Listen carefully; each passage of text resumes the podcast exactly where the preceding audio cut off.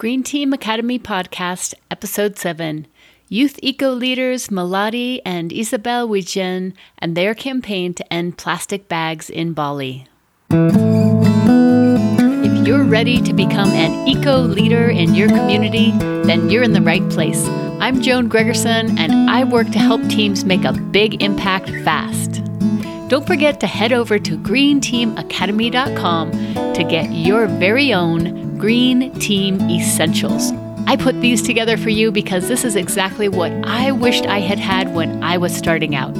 Join our fabulous community, download the free guide to 12 common but easily avoidable mistakes, and hop into our podcast discussion group. I can't wait to meet you there. And now, let's get started.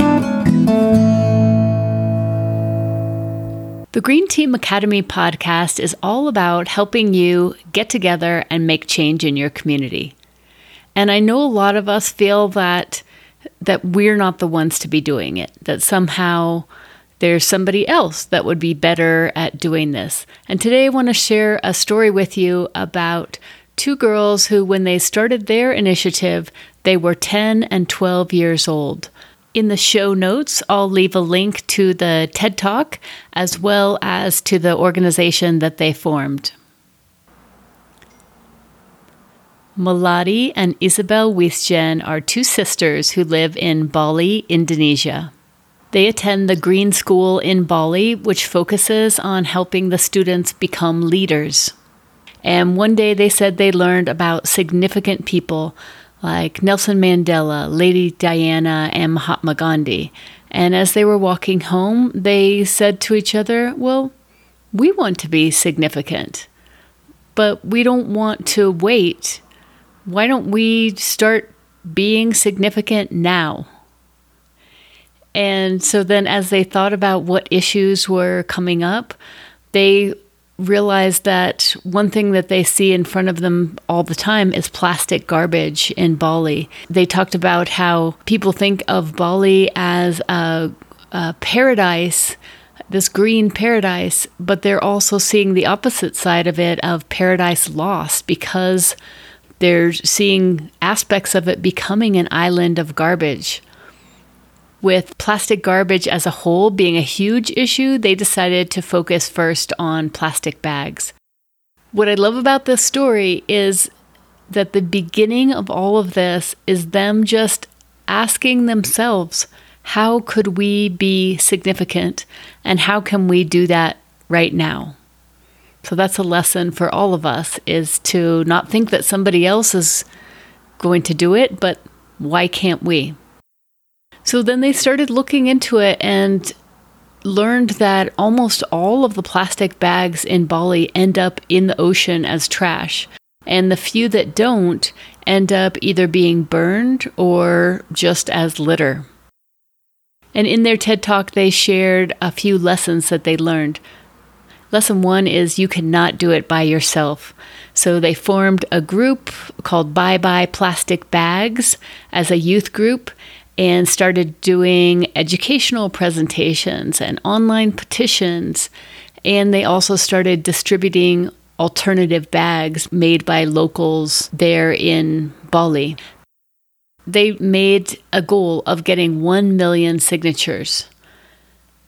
They were having a heck of a time trying to get that to happen. So, lesson two was think outside the box someone had mentioned to them that the Bali airport handles 16 million visitors every year. So they started working and talking to different people and going up and down the hierarchical level of the airport until they finally got the commercial manager to allow them to collect signatures behind customs and immigration. The first day that they collected signatures, they got a thousand signatures. So that was their third lesson was persistence. The fourth lesson is that you need champions at all levels of society. You need youth, you need families. And they said that they reached out to Ban Ki moon, who was the UN Secretary General at the time. And although he wouldn't sign their petition, he did help promote their initiative. They reached out to Jane Goodall and became one of her Roots and Shoots groups Jane Goodall started with one and she now has 4,000. Following in Jane Goodall's footsteps, Melody and Isabel's organization, Bye Bye Plastic Bags, now has 14 groups across the world. They talked about how they learned to have patience, how to deal with frustration, how they learned leadership and friendship and teamwork, and more about the Balinese culture and about commitment.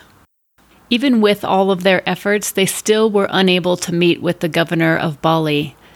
After taking a tour of India and learning about Mahatma Gandhi, the sisters decided to do a hunger strike. Their parents and nutritionists did not allow them to do a 24 hour type of hunger strike. They did allow them to avoid eating from sunrise to sunset. They announced on social media that they would continue this until the governor of Bali would meet with them about plastic bags. 24 hours later, they were picked up and escorted to the governor. He welcomed them, told them thank you for everything that they were doing to protect the environment. He signed a pledge saying that he would help them make Bali plastic bag free by 2018. And as the girls learned, this was not the end of the journey, but in many ways the beginning of the journey. They were invited to work with stakeholders groups representing the different regions to work through the problems, and they are still on this journey today. And the takeaways that Melody and Isabel wanted to share is that kids can do things, that they can make things happen, even without a business plan or without any specific agenda.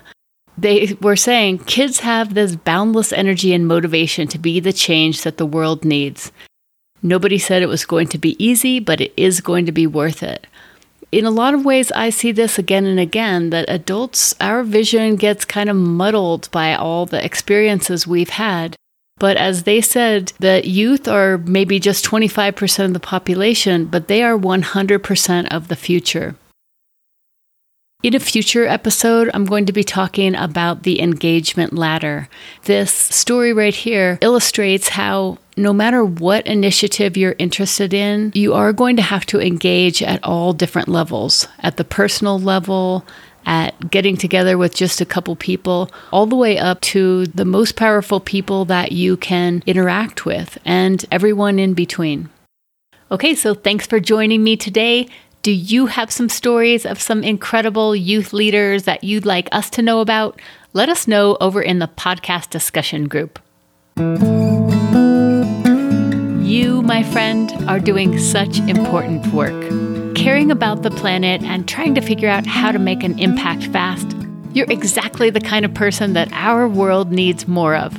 To make sure that you're not wasting your precious time or energy, make sure you head over to greenteamacademy.com. Check out the expert trainings that are available and get your Green Team essentials so you'll get the support you need. Thank you for everything you're doing, and I'll see you right back here next time on the Green Team Academy podcast.